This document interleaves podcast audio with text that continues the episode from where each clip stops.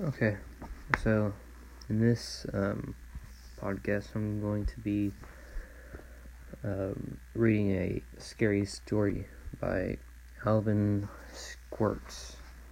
I guess that, that's how you say the name. Anyways, it's called The Little Black Dog.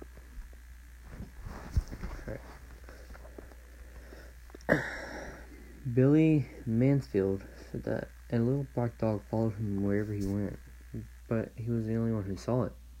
So people thought he was kind of crazy. To drive the dog away, Billy was always hollering at it, throwing rocks at it. The dog, but the dog always came back. The first time Billy saw the dog was the day he fought Silas Burton. Billy was just a young man then, but the Burtons and Billy's family had always been feuding for years. When Billy saw Silas riding toward him, he went for his gun, and Burton went for his. But Billy fired first. He hit Burton in the back, knocking him from the horse.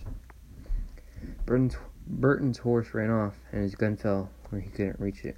He lay there on the ground, pleading with Billy not to not to kill him, but Billy killed him anyways. Burton's little dog uh, was with him when he shot. The dog kept licking Burton's face and barking and snarling at Billy in anger. Billy killed the dog too. There wasn't much law enforcement in those days, so Billy wasn't arrested. But all that night, he heard Burton's dog outside the cabin, scratching on his door and barking to be let in.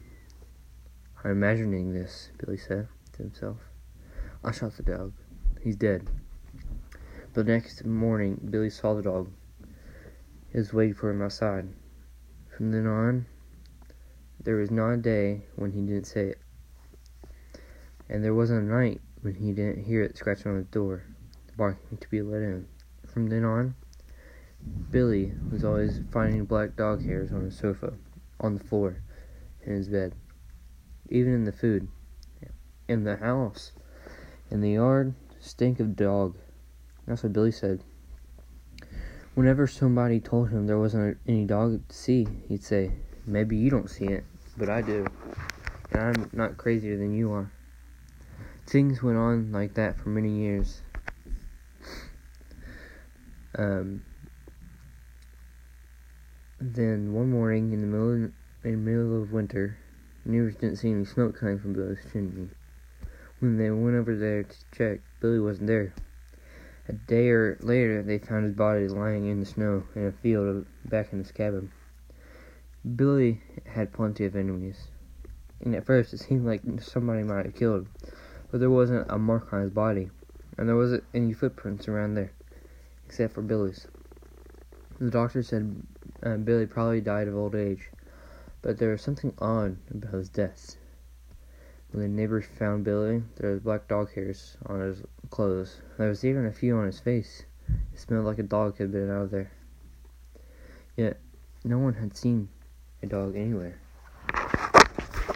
That is, um, Little Black Dog by uh, Alvin Schwartz. I think that's how you say his name.